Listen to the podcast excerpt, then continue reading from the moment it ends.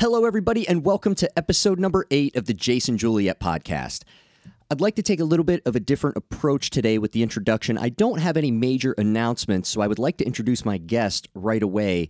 But I would also like to make a short, I guess you would call it a public service announcement that if you happen to know anybody who is currently struggling with some medical issues or that you think might benefit from this episode, I'd really like you to perhaps just give them the option of listening to it and giving them some details. My guest today is Dr. Chanoa Medina.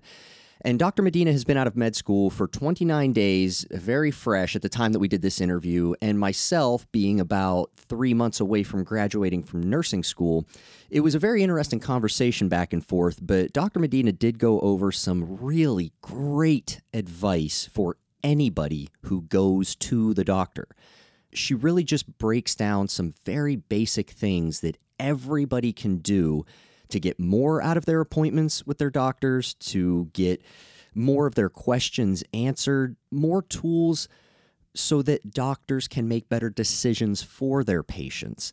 So, if there's anybody that is struggling right now, there's, there's some really great advice in here that I, that I think just everybody should know about. So so please feel free to share this with some other people. Um, Dr. Medina did a fantastic job. She is a brilliant young woman.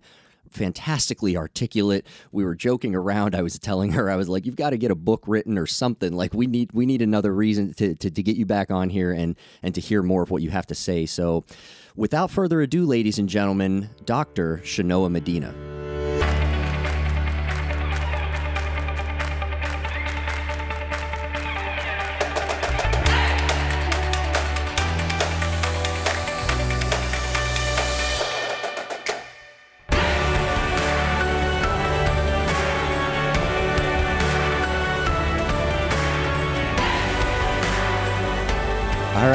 We're live with Dr. Chanoa Medina. Welcome onto the show. Thank you so much for having me. Absolutely, happy to. So, I want to jump right in. You've been a doctor for how long now?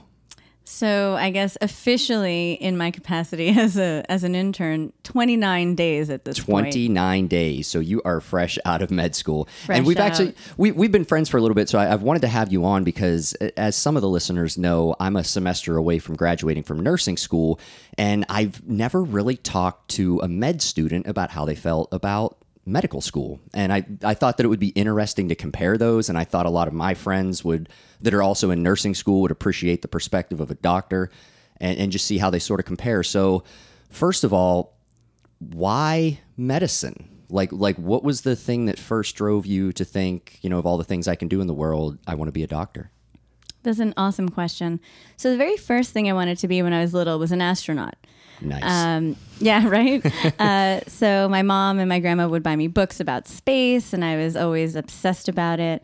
Um, Carl Sagan was a hero of mine as really? a child. Yeah, yeah, I was. But you know, as you get older, it turns out that nonlinear calculus is not as easy as it looks when you're just having these fantasies about putting on a spacesuit and walking on the moon.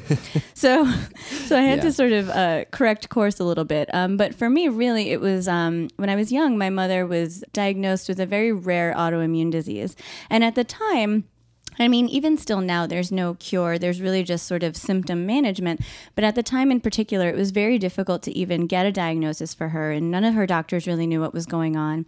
And I just saw this woman who had been so strong and so beautiful and so vibrant deteriorate very rapidly over a short period of time and then make what also seemed like a very miraculous recovery. And so that for me sort of opened the doorway into medicine and wanting to unlock those secrets. Wow. How old were you when all, when all that happened? It started when I was six. When you were six. Yeah. Wow. Th- that's a very early age to shift. So you've wanted to be a doctor since you were six years old. I'm a precocious little one, right? So um, I think, you know, it's one of those things like when you're young, you're always being asked, What do you want to be? What do you want to be? And there's always the standard like, I want to be a ballerina. I want to be a fireman. I want to be a police officer. You know, these sort of either um, entertainers or people that are famous or people that are seen as helpers in the community. You know, when you say you people want to that be are looked up to in one Right. way or another, right? Right. And so again, still still wanting to walk on the moon for a little while as a young person. Um, you know, that really shifted for me because it was so poignant and it was so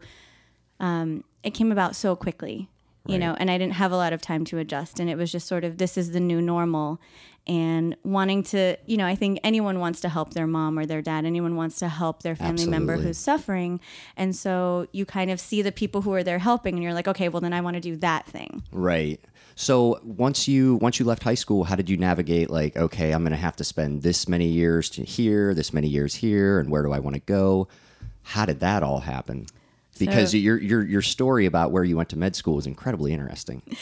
So I took somewhat of a circuitous route to medicine. So it's something that I always knew I wanted to do, uh, but I kind of took a very long, meandering road to get there, and I have no regrets about that. So I went to uh, college. I went to Cornell, and which again sort of fulfilled some of that like Carl Sagan, you know, fantasy. for Absolutely. me Yeah, yeah, yeah. So so there was that. I used to actually study in the space sciences building just to feel a little bit closer to it. Wow. Yeah, nerd. Um, you never really let go of those things, right? Right. You shouldn't. I don't know. Some people might, but you, you, you definitely shouldn't. I'm I'm glad I didn't.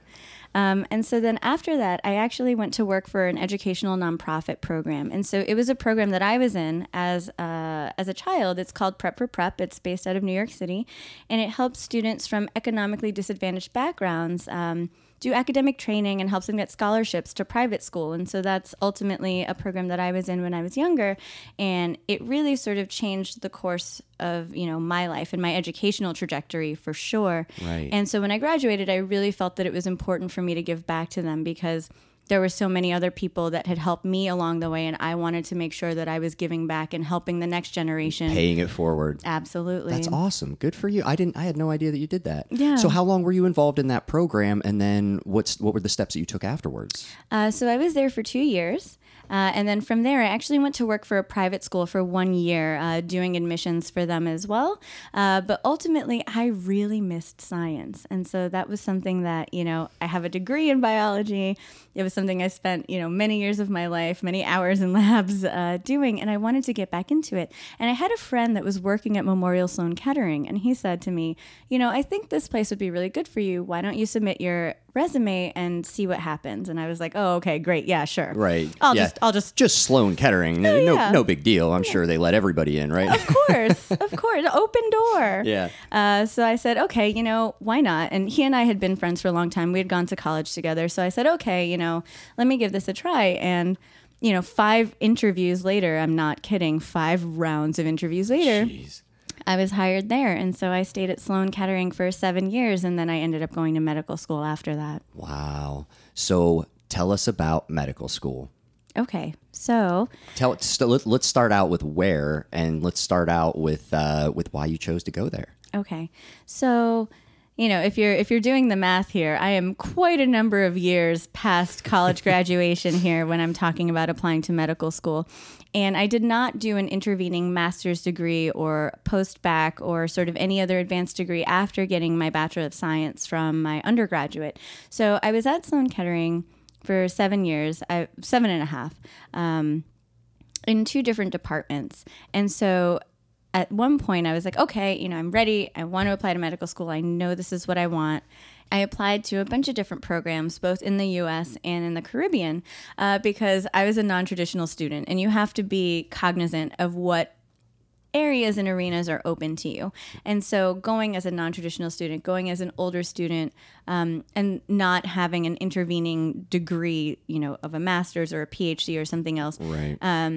A lot of programs look at you as sort of a risk. They're like, okay, well, you you know, you went to school at this point in time and you did this, but can you still do these things? Can you still study? Do you still know how to focus and how to get things done? Right. And that, so, that was something I was nervous about going back to school too, but I, I know exactly what you mean. I didn't go back till I was 33. And it's like being an older student, sometimes you're looked at funny by institutions that you're applying to. They're like, well, why didn't you do this when you were 22? It's like, well, I didn't know then.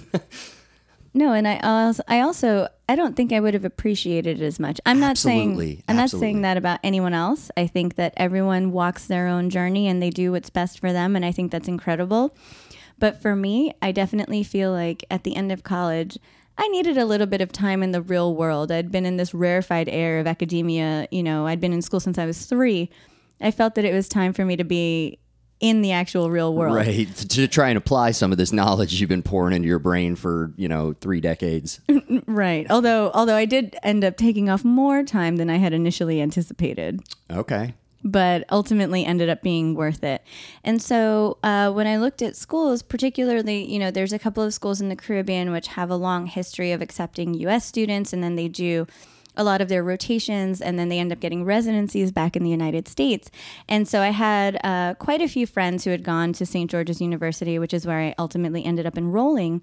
And it was sort of a really positive environment. They tended to have a little bit um, more of an not quite an older student population, but they definitely were more friendly towards non-traditional students. Okay. Um, and had a little bit more, you know, set up in the way of academic support and other things that they might feel that you would need if you had been out of, you know, an educational arena for a long period right. of time. So instead of like doubling down on the weeding people out, they're actually trying to support and nurture the students they have coming into their school. right. That's awesome.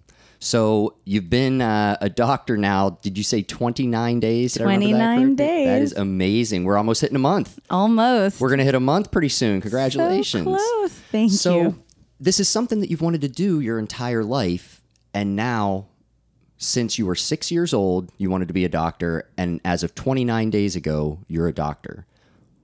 What's that feel like? I have to be perfectly honest with you. It's still very surreal. Hasn't quite sunk in. No, even though I'm there every day, I have on my long white coat, you know, I have my ID that says MD. It still feels like, you know, I'm the medical student because you've been in that role for so long. So it's it's when I first was there and they're like, "Oh, Dr. Medina." I was like, "Who?" I was looking behind me like, "Oh, there's another Dr. Medina here. That's so cool." And then I was like, "Oh, wait. They Yeah. meant me." Um, so it was really, really incredible. I definitely, I called my mom that first day and I was like, Mom, you're never going to guess what? She's like, Yes, I actually, it's July 1st. I can 100% guess what.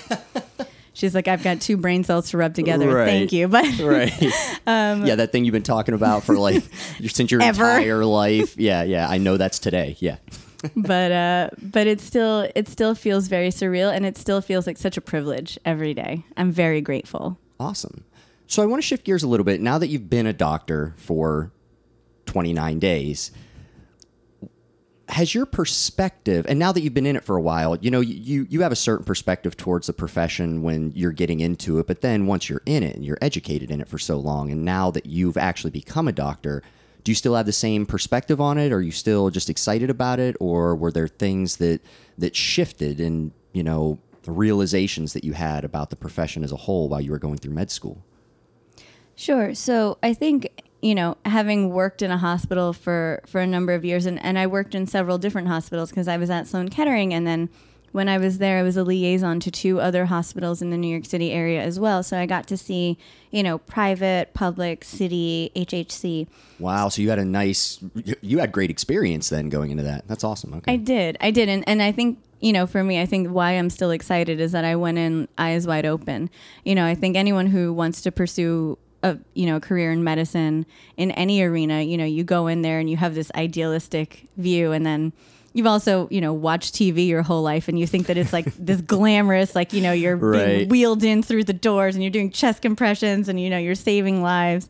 Uh, and all the paperwork and all the drudgery and all the administrative tasks that you do sort of are are left out of Grey's Anatomy and Scrubs and other, you know, ER and other shows that yeah, you and, and so are a lot of the bodily fluids, not to be too graphic, but I mean that that's a big part that is left out of every television show and every you know, there's no yeah, anyway, let's just I'll, I'll skip that. I'll, I'll leave that alone anyway. You keep going. um, and yeah, and yes, you you would know as, as much as I would in, in terms of the realities of the sights and the senses and the smells and the the feels of things that are, you know, brought into sharp relief when you're actually on the wards versus studying your books. Right. But I think that as your role, you know, evolves, your thought process evolves because when you start and you're sort of just in classrooms and you're in laboratories, it's a very controlled and sterile environment. You know exactly what is expected of you.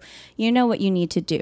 And then you move into so the setup of medical school, it's a four-year system and so the first 2 years are your basic sciences. So that's your classroom learning, your lectures, your labs, your small groups, your um, simulations, and all of the things like that. And then your second two years are your clerkships and your rotations, where you're actually on the floors seeing patients. You're part of the medical team.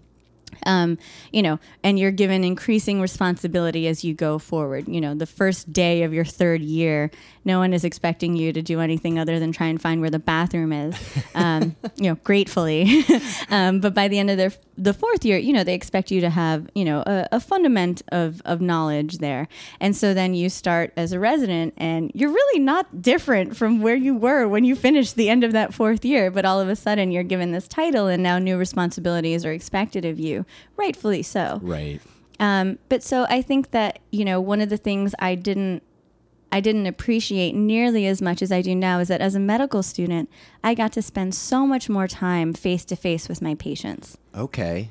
And so I think that, you know, we have a lot of bureaucracy and a lot of rules. There's a lot of documentation, paperwork, things like that that need to happen.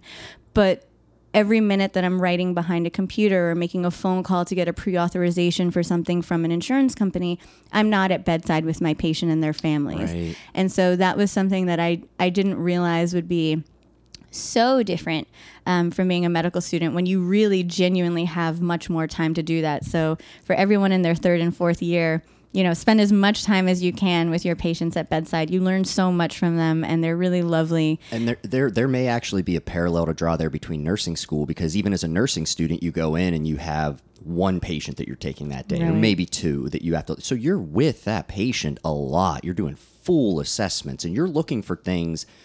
Like you're supposed to look for everything. You don't really know what you're looking for, but you just know that you're supposed to look for everything.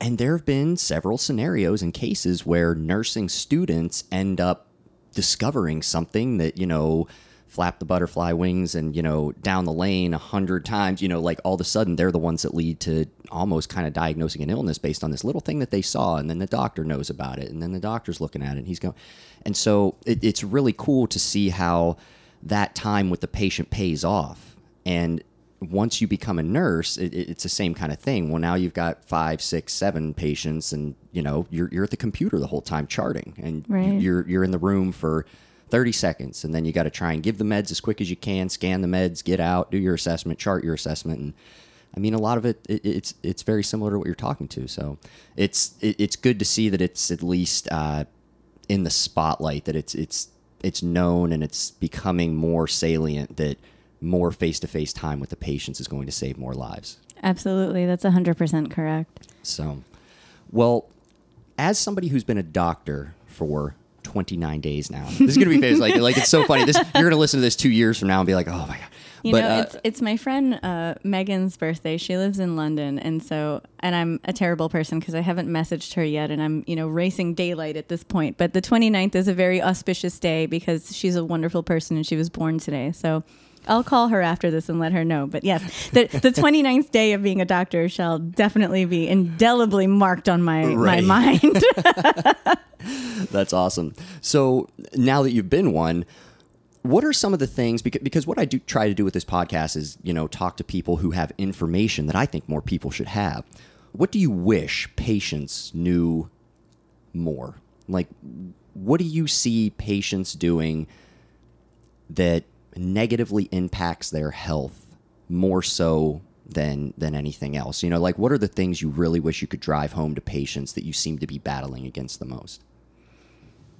That is an excellent question. I think if you can find someone to fully answer that, we'll probably have a lot of these problems solved, right? Right. Um, but one of I think the biggest things where I see for for everyone, you know, my myself included, for all of us, we know what we need to do. Lifestyle modifications are the foundation of of health Okay. you know so eating properly cutting out you know fried foods and sugars and alcohols and excess of anything right anything Right. in excess is is bad although you know orson welles would say you know everything in moderation including moderation Right. Um, but I think you know that's that's one of the places where you know you grow up doing a certain thing, or you know it could be cultural, it could be the foods that you're used to eating, it could just be preference.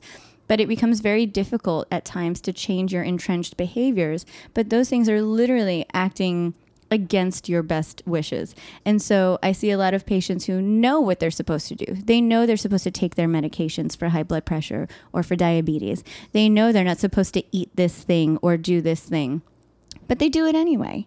And I understand that we're all human, we are all going to have lapses, but the biggest thing is that I need you to be honest with me. I think that sometimes patients, you know, they don't want to tell you that, yes, I ate the whole pizza. Or no, I didn't take my medication not for one or two days. Like I didn't take it for two weeks. And so the numbers don't lie. You show up in my office or on my floor, inpatient.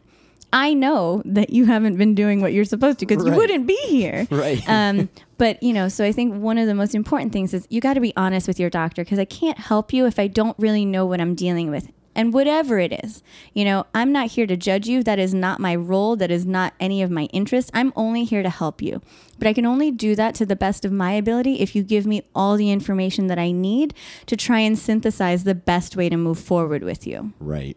Honesty. You need the whole story. I need the whole story. So do you feel like if you had to like throw out an estimate, I mean, do you feel like patients aren't being honest with you more often than not? Do you feel like it's it's that common of a problem where you're just being, well, for lack of a better word, lied to? So I don't. I, I think you know, saying that someone is lying to you. I don't. I don't mean the con. Perhaps bending the truth, maybe not breaking it, but Right. sort of wording things to make their story sound a little bit better. Right. I don't think that there's any malice intended with it. I think that everyone just wants to be seen in the best light possible. And so you're going to underestimate, you know, the bad things and overestimate the good things. And I understand that instinct 100%. But, you know, I think that when we're dealing, particularly, you know, we have such a huge issue with diabetes in this country. Yeah. And, you know, if you're telling me that you're not taking this medication or you're not doing this or you're eating these different things, I've had so many patients that have come in and they're losing toes, they're losing feet, they're losing legs for something that ultimately could be preventable and is 100% treatable. Yeah, just put your sugar down. And I know that it's not easy. You know, I know that it's not easy to say no to that cake when it's your daughter's birthday or say no to those desserts when it's Christmas time and it's family and people are coming to visit or there's a holiday or there's, you know, an event. But at the end of the day, you want to preserve people's health the best way that you can. And so, you know, again, like I said, lying sounds like a a condemnation and that's not what I mean in any way. It's just that I want you to tell me the whole truth. There's no judgment. None of the doctors are judging you. None of the nurses are judging you. We just need to know the story so that we can help you the best way that we can. Right. You need all the pieces of the puzzle to be able to put it together. Right. Awesome. Um, and and one other thing that I would say in that arena is go that ahead. If you are on medications, and I know these medications, they've got X's in them and Z's in them. They sound like they were made up by some science fiction person. I literally remember reading an article about naming different, you know, new medications and drugs that come to market, and it just, I literally felt like they were taking boggle and just shaking up a bunch of letters and picking whatever order they went in. Uh, so I never expect patients to remember all of those things, particularly if patient has multiple comorbidities and they're on a lot of medications. Right, right. I don't want you to remember all of them, but either write them down somewhere or bring them with you. And that is so invaluable to me because knowing what you are on at home and what you are not on at home can absolutely help direct treatment. And it can also even help direct, you know, us to figure out what might be going wrong with you. If you come in and you're having, you know, X, Y, and Z symptoms, and I look at your medication list and I'm like, oh, that's a known side effect of this particular medication you know, I know that I can kind of make quick moves towards that. Um, and if you have a chronic condition and you come in and there's an exacerbation and I know what medications you're on, well, then I know either that regimen isn't working or we need to increase the doses or change something so that we can move forward. So, the best advice that I would give to people is like if you are on medications, write it down, keep a list in your phone, keep a list, a written list, or just bring the medications with you to your doctor's visits because it's so helpful to us. That's actually a really good recommendation to just put it in your phone. I mean, just put it in a note on your phone so that you always have it with you. And then, you know, heaven forbid something bad happens, you know, like an accident happens, you get hit by a bus and wind up in the emergency room, boom, it's there.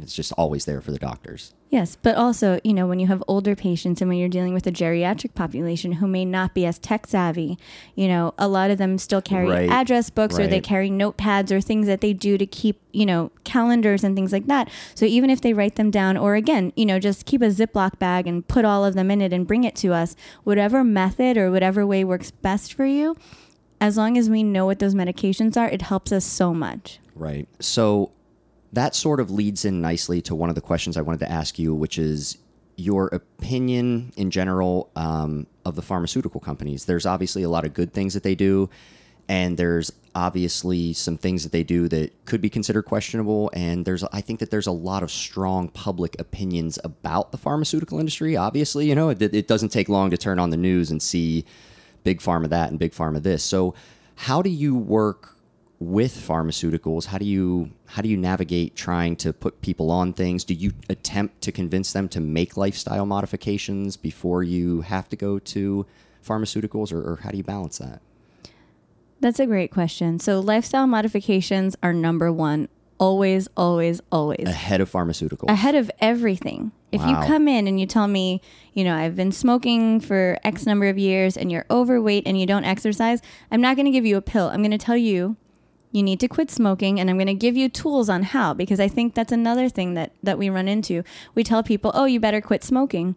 But it's very difficult to do so and if Oh, you don't have a physician or a counselor and a plan in place in addition to you know they can use wellbutrin or they can use chantix there's medications that they can give you nicorette gum nicotine replacement but you still need a plan in place and it's very difficult to do so I think that it's important to be supportive of your patient, not just in telling them, oh, this is how you need to change your behaviors, but giving them practical ways to do it. Because saying to someone, oh, you need to go climb this mountain, I mean, is it possible? Sure. Is it probable? Absolutely not, because you haven't given them a framework in order to get there. Right. And when it looks so daunting, you know, every journey starts with one foot in front of the other. But when you think about it and you're only seeing the destination, it can seem insurmountable. And so people then, you know, become discouraged and they don't move forward.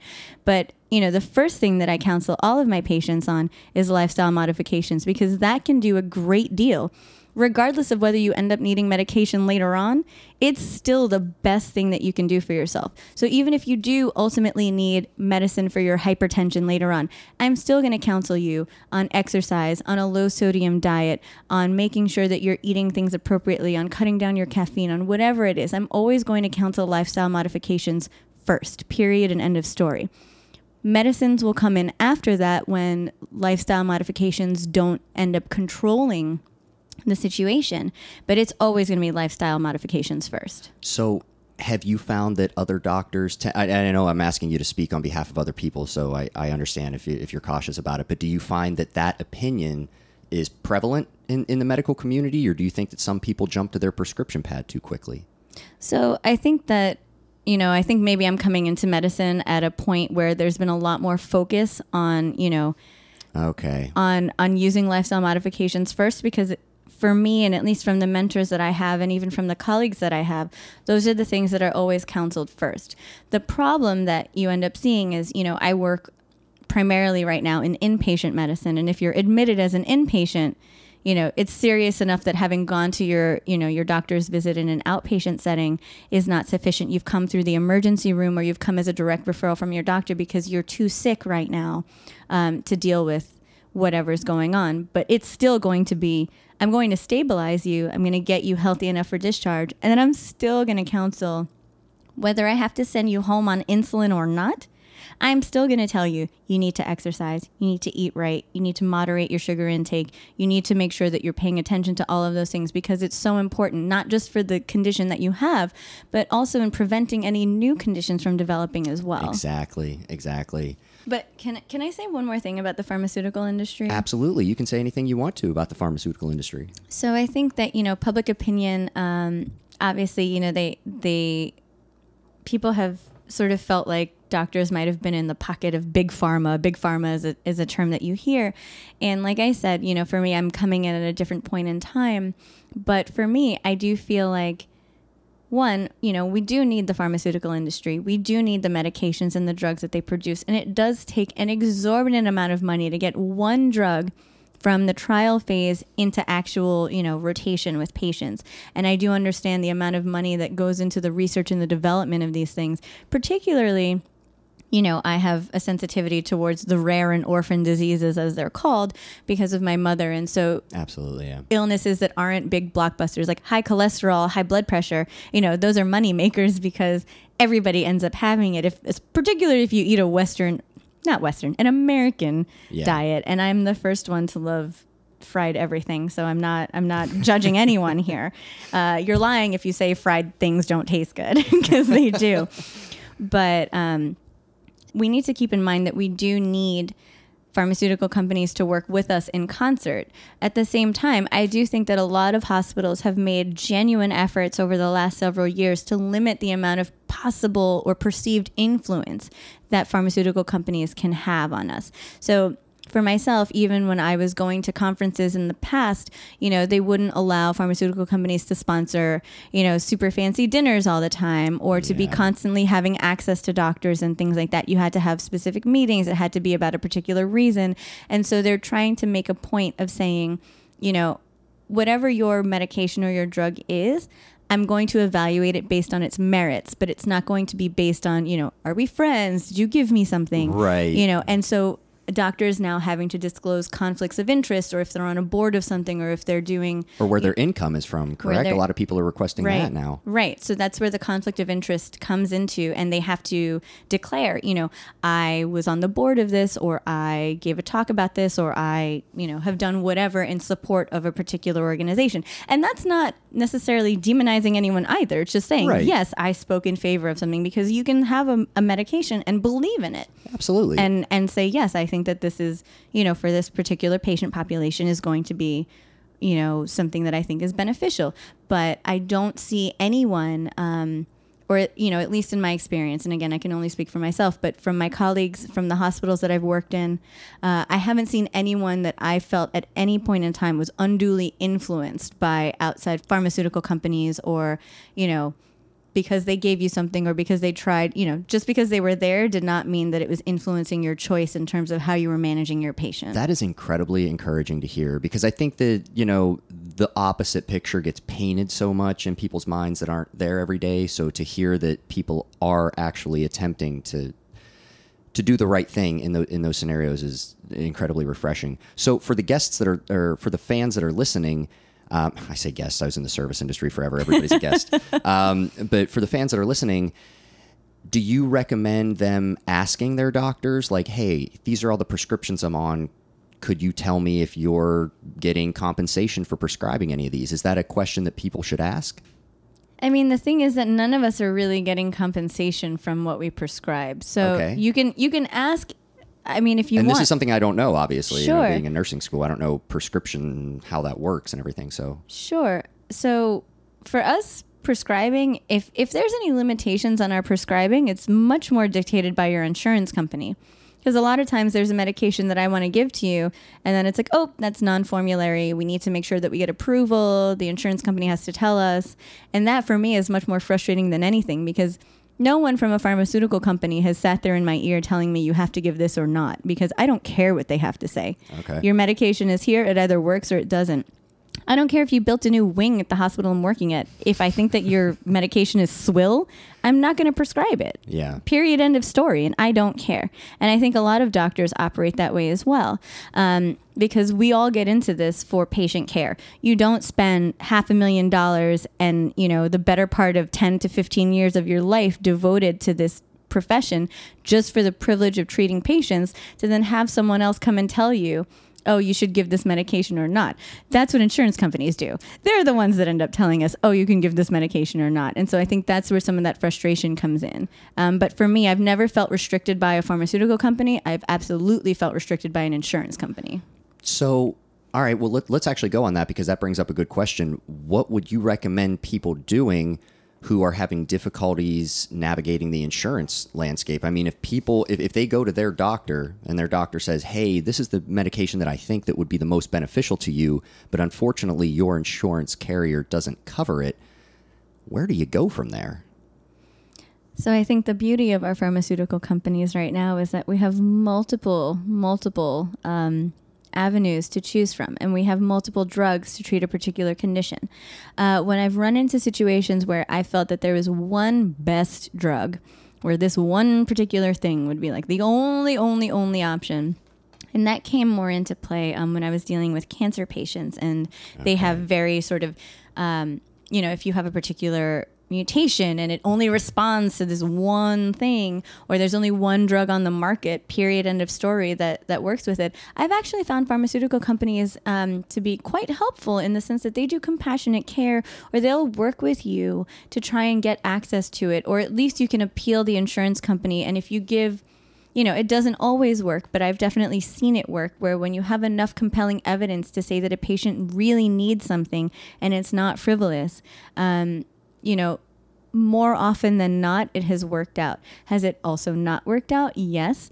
Um, and that's when you kind of like rage against the sky and, and you don't really have a whole lot of options. But at the same time, I think that's another arena where like social workers who are another, you know, Unsung heroes. unsung i mean heroes i wish there was a better word I, i'm pretty sure they're all hiding angel wings underneath their work attire Right. because i don't know where I'm. They're i would amazing be people. They're amazing people. I, I mean, almost every single one that I've met is just like, "Oh, you're doing what? Like this? You you spend how many hours a day helping people doing this? It's it's unbelievable the the, the things that they do and, and what they're able to accomplish." it's to me it's incredible and it's invaluable because i've seen so many people who have come into dire situations that have literally they see no way up or out and literally social workers make miracles happen i don't even know what they do or where they get it from Yeah, So- because I mean, they they really are the people who take care of human beings that fall through the cracks in the system. And and you know, when you have systems that are this big and deal with these many human beings,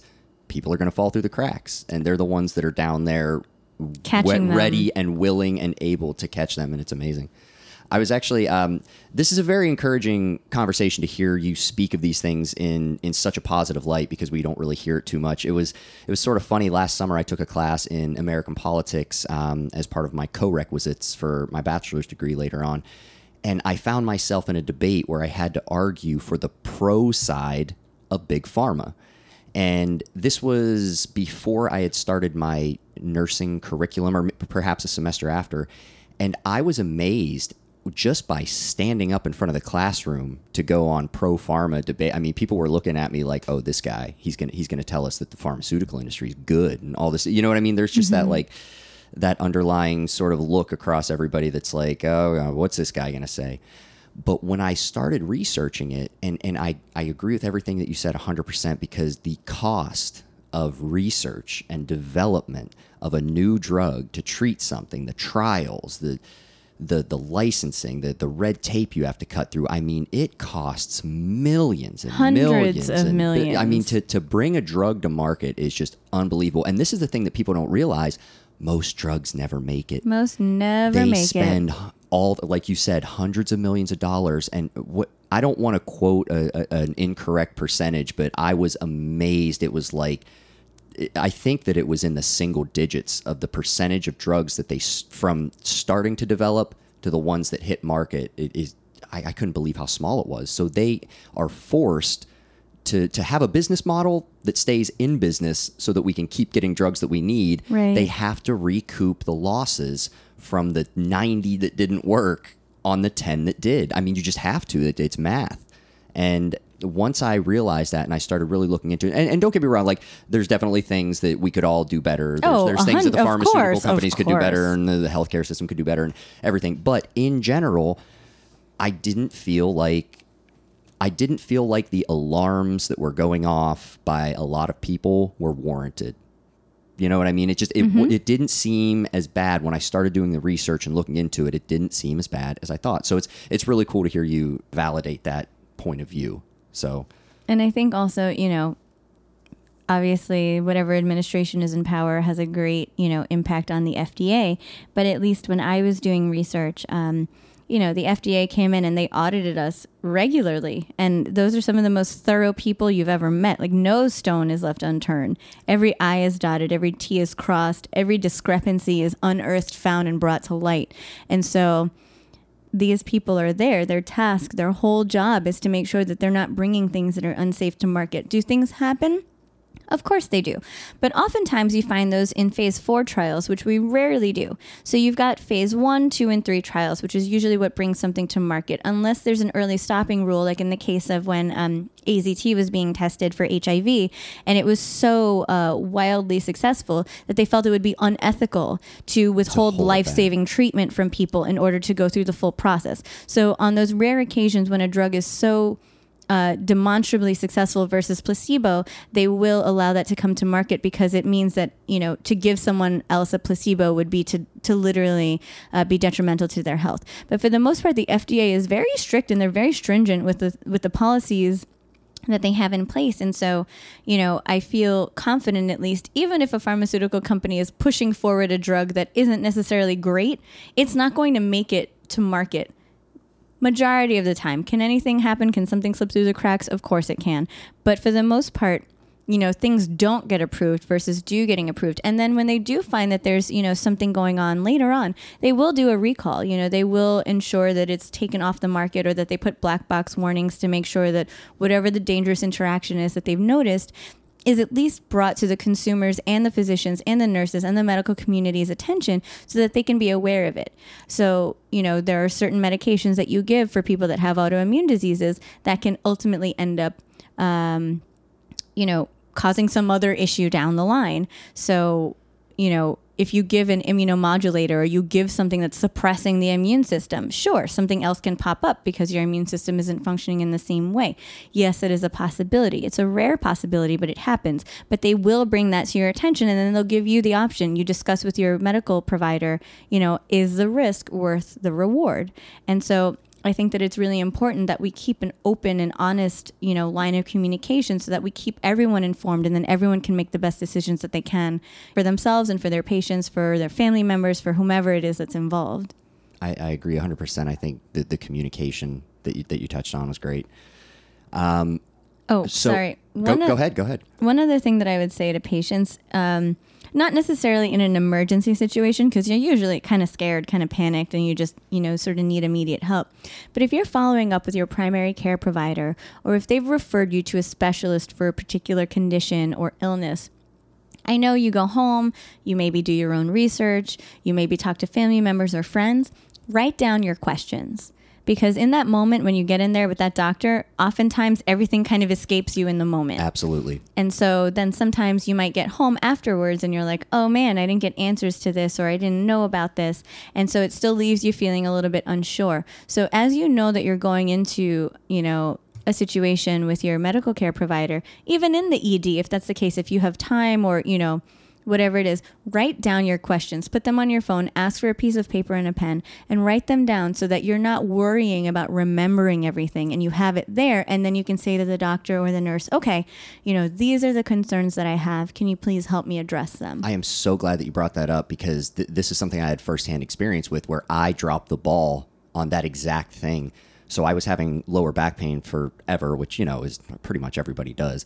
And, you know, from doing dumb stuff when I was a young guy, you know, I mean, like it's, you know, for, for those of you that know me, you know, surprise, but so I had two herniated discs. One of them was compressing a nerve root at L4, L5, and it was just causing me like, or L5S1, I apologize. And um, it was just causing me a ton of pain compressing that nerve root. And so I went into the doctor to ask about it and, and talk about it. And all of a sudden I'm sitting there in front of the doctor and he's like, well, what's the problem? And I was just like, it just wasn't there. Like like mm-hmm. all of my questions, I left that office and I was like, oh, there was like six other things I wanted to ask about, and I completely forgot to do it. And something as simple as getting a pen and a piece of paper and writing down the real questions that you have about what's going on with your body, just invaluable. It's just like such a good idea to do. So I'm glad you brought that up because I, I literally have been burned by that myself before.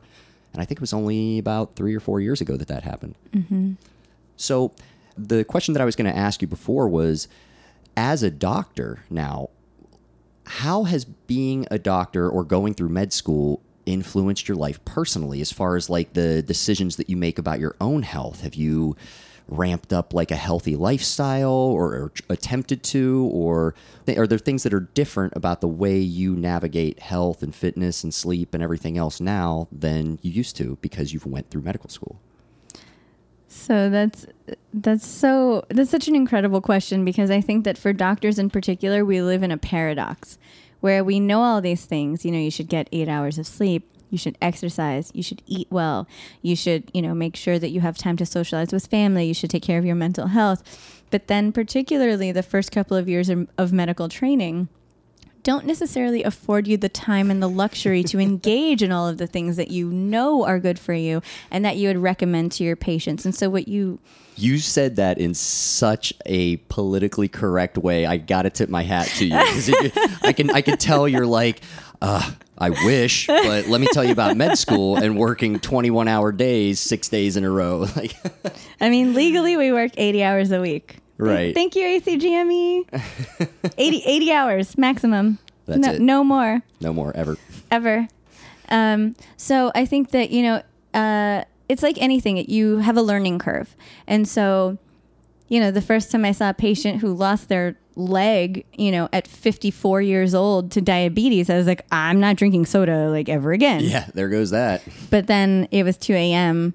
after like my fourth surgery, and I was thirsty, so then I got that Coca Cola. So you know, you you you Everything in moderation. Everything. you you have these lapses, you know, that are sort of um, that you have to adjust to. So it's interesting. The hospital that I work in now is part of a sort of growing national movement in different hospitals to reduce the amount of unhealthy food and products that are available. So my hospital does not only carries um, either. Uh, you know, it's like Coke Zero or Pepsi Zero, or, you know, it's all sugar free um, soda products, and they provide a lot of water and seltzers and, and other things like that. There's no fried foods anymore. So there's no french fries, uh, there's no mozzarella sticks, there's no full fat potato chips. None of those things are available in the hospital.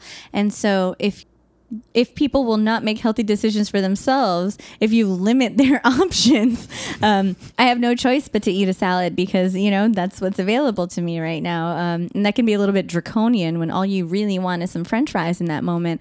But you know, I can at least appreciate what the sentiment is behind that. And so for me, I definitely during my third and fourth year of medical school, I started cooking more at home. I started trying to eat healthier because there's nothing like seeing someone who's you know close enough to you in age with a significant medical problem to make you be like wow, this could be me. You know, it's another thing when you have a 98 year old patient who's like lived their lives and, you know, Right. not, not that you want anyone to be in the hospital and suffering, but that's a very different scenario in terms of what you're going to do preventatively than it is when you have someone who's, you know, 35 dealing with a medical condition that is treatable or at least modifiable. Right. And so it certainly made me want to eat better and, you know, change my lifestyle habits a little bit, go to the gym more or like take the stairs more or walk more or you know, watch TV less like we ever get to watch TV. But Right. but you but you get what I mean. So so no, I think that absolutely seeing um I think learning in a book is very different than when you see the consequences of what those actions mean in someone else. And I think that for me was probably one of the biggest motivators for me to start making different decisions and and 100%. and inculcating different habits into my own life. Absolutely, absolutely. And and I tell you what, of everything you've said, of all the advice you've given, what you said about food and the fact that there are hospitals and networks that are attempting to have healthy food in hospitals, that made me happier than anything else that's come out of your mouth. I mean, for for for fans of this show, for people listening, there will be a day when I get on my soapbox about nutrition. That day is not today, uh, but I, I wholeheartedly agree with that. And it's nice to see the hospitals taking that initiative because, unfortunately, I believe there's some private hospitals and for-profit hospitals that can sometimes they, they want it, it comes from a place of good intentions where they want the person that comes to the hospital to be as comfortable as possible. They want them to enjoy their stay. They want them to be in as little pain as possible. But i feel like they're sort of flirting with that line of yes we want people to be comfortable and not be in pain but th- this isn't a hotel you know, this, this is a mm-hmm. hospital. Like, we're not going to give you cheese sticks and fried chicken and cokes like while you're in here taking insulin for diabetes. Like, unfortunately, I, I think that it, it makes me very happy to hear you say that there are institutions that are attempting to at least start to look at that problem the right way and, and acknowledge that problem and start to navigate it because I like I said, I won't get up on my soapbox about nutrition right now. Like we'll just we'll just leave that go. However, uh, that that makes me very happy to hear that. Well, listen, we can go ahead and wrap this thing up. Is there is there anything else that you'd like to say, like based on what we talked about? Is there any advice you want to give people, or tips or tricks on? I don't know. You're you're a doctor now. You've been you've been a doctor for so long, So Doctor Medina. You've been a so doctor for so long. Like, you've got to have some words of wisdom to leave these people with. Thousands of years Thousands. is what it feels like. A lifetime. lifelong learner over here. Um, so you know, I think I think I sprinkled it out, you know, throughout um, our discussion a little bit. You know, making sure that you write down your questions ahead of time, so that you use the time that you have with your physician, you know, effectively. Particularly in this age of managed care, where you only have maybe fifteen or twenty minutes with your doctor, you want to use them as effectively as possible. So if you're doing your research at home or you have concerns, you know, making sure that you bring that list of questions is important.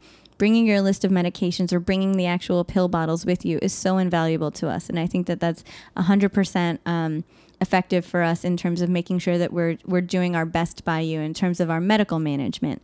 Right. I think that utilizing the resources, if you are an inpatient, particularly, you know, a lot of institutions have social workers and they can help you navigate some of those really nebulous uh, areas of health insurance as a you know newly minted physician but as someone who's had health insurance, I still can't tell you the nuances that are involved in any of these things. I have or, no idea how it works. No, it, it's it's a very very amorphous blob of information.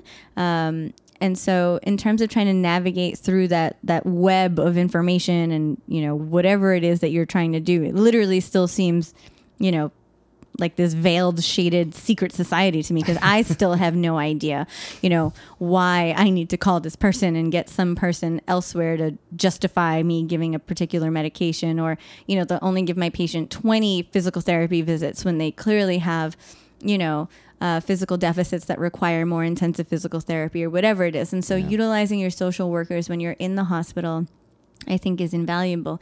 And more than anything, also just keeping up with your doctor. I got a lot of people who are like, oh, I haven't gone to the doctor for five years, 10 years, 15 years. Um, and it really hurts me when I discover something, you know, that I could have helped you long ago. And yeah. now that we're here and you're with me now, you know, I'm still going to help you, obviously, to to the best of my ability. But now we're dealing with a much bigger situation, right? And so, if you keep up with your health maintenance, and I know that it can be difficult if you lose your job and your health insurance was through your employer, or you know, if you have Medicaid, I know that you know. Um, sometimes a lot of providers don't take Medicaid, or the, the waits can be very long, or you know they're in a location that's not convenient for you, and, and there's a lot of red tape and a lot of obstacles to you, you know, actually fulfilling those things. To the best of your ability, try because I promise you that prevention is so much more valuable to all of us than well, it is well, to treat the condition. What's the saying? An ounce of prevention. An ounce of prevention is worth a pound, of, of cure. Yeah, treatment. We, we, we, say that we say that all the time, and and you know it's uh, without opening up another can of worms. I think that that's actually very good advice. Is I mean, I personally come from a small town, and there's just so much pride, and there's so much ego, and there's so much, I don't need to see a doctor. I'm fine. Quit worrying about me, and I'm invincible, blah, blah, blah. And then, you know, you dropped out of a heart attack when you're 60. You know, it's, it, there's, there, there's so many people that have obvious ailments that have been bugging them forever, and they just like absolutely refuse to go to the doctor. And, and, and, it, and sometimes it's such an easy fix. You know, it's something that, that could be taken care of or at least managed or helped. You know, there, you can have improvement in it. And it's uh, it's sad to see. So that that is good advice. There you have it from a doctor. Go see a doctor, like once in a while. You know, it doesn't have, even if it's not like every like if you haven't been to see a doctor in over five years, just go see one. You know, get blood work done. Just see how you're doing. So. I think that's great advice. I think that'll help a lot of people out. Dr. Chanoa Medina for 29 days now. Thank you so much for coming on the show. I really appreciate it. And I think this is going to be one of the most helpful episodes that, that, that I've aired for, for people. I mean, this is invaluable information that everybody should know. So I appreciate you sharing it with me. Thank you so much for having me. All right. Until next time, see you guys later. All right, ladies and gentlemen, thank you guys so much for joining me this week. Again, thank you to Dr. Medina. She did such a great job. I hope that you found that information as valuable as I did. There were a lot of things I personally took away from this and will certainly use moving forward with my own life and, and hopefully my loved ones as well. So, a huge thank you to her, and please join me next week. I'm going to be talking with Scott Wiener. He's the owner of Scott's Pizza Tours from Brooklyn, New York, and we had a great conversation. We got to sit down in a pizza restaurant and speak about the art and the science of pizza making. And when I tell you this guy knows his stuff, I was blown away by the amount of knowledge that went into this. So, uh, he's going to be joining me next week. And until then, thank you guys so much for joining me, and I'll see you soon.